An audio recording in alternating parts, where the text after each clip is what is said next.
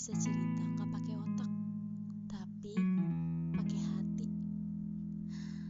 Ngikutin kata hati ternyata begini ya.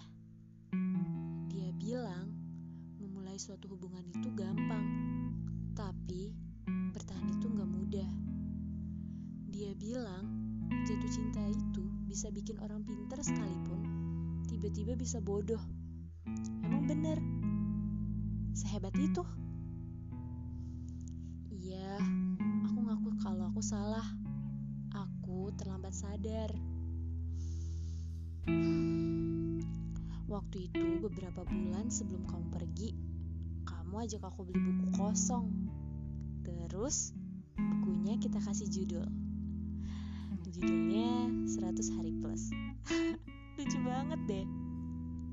Iya, kamu bilang buku itu bakal jadi buku kenangan. Dan bakal kamu bawa ke Bandung supaya kamu ingat aku terus. Di buku itu kita gantian buat tulis.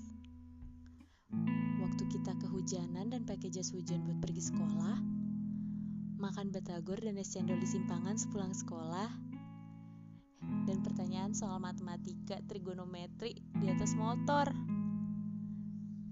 Tapi itu gak bertahan lama. Karena kesibukanku saat jadi ketua OSIS, aku sampai lupa kalau kamu udah mau pergi. Dan bukunya gak terisi penuh. Maaf ya. Iya, aku terlambat sadar. Kamu bilang seseorang gak akan ngerasa kehilangan kalau dia belum kehilangan. Lagi-lagi, kamu benar.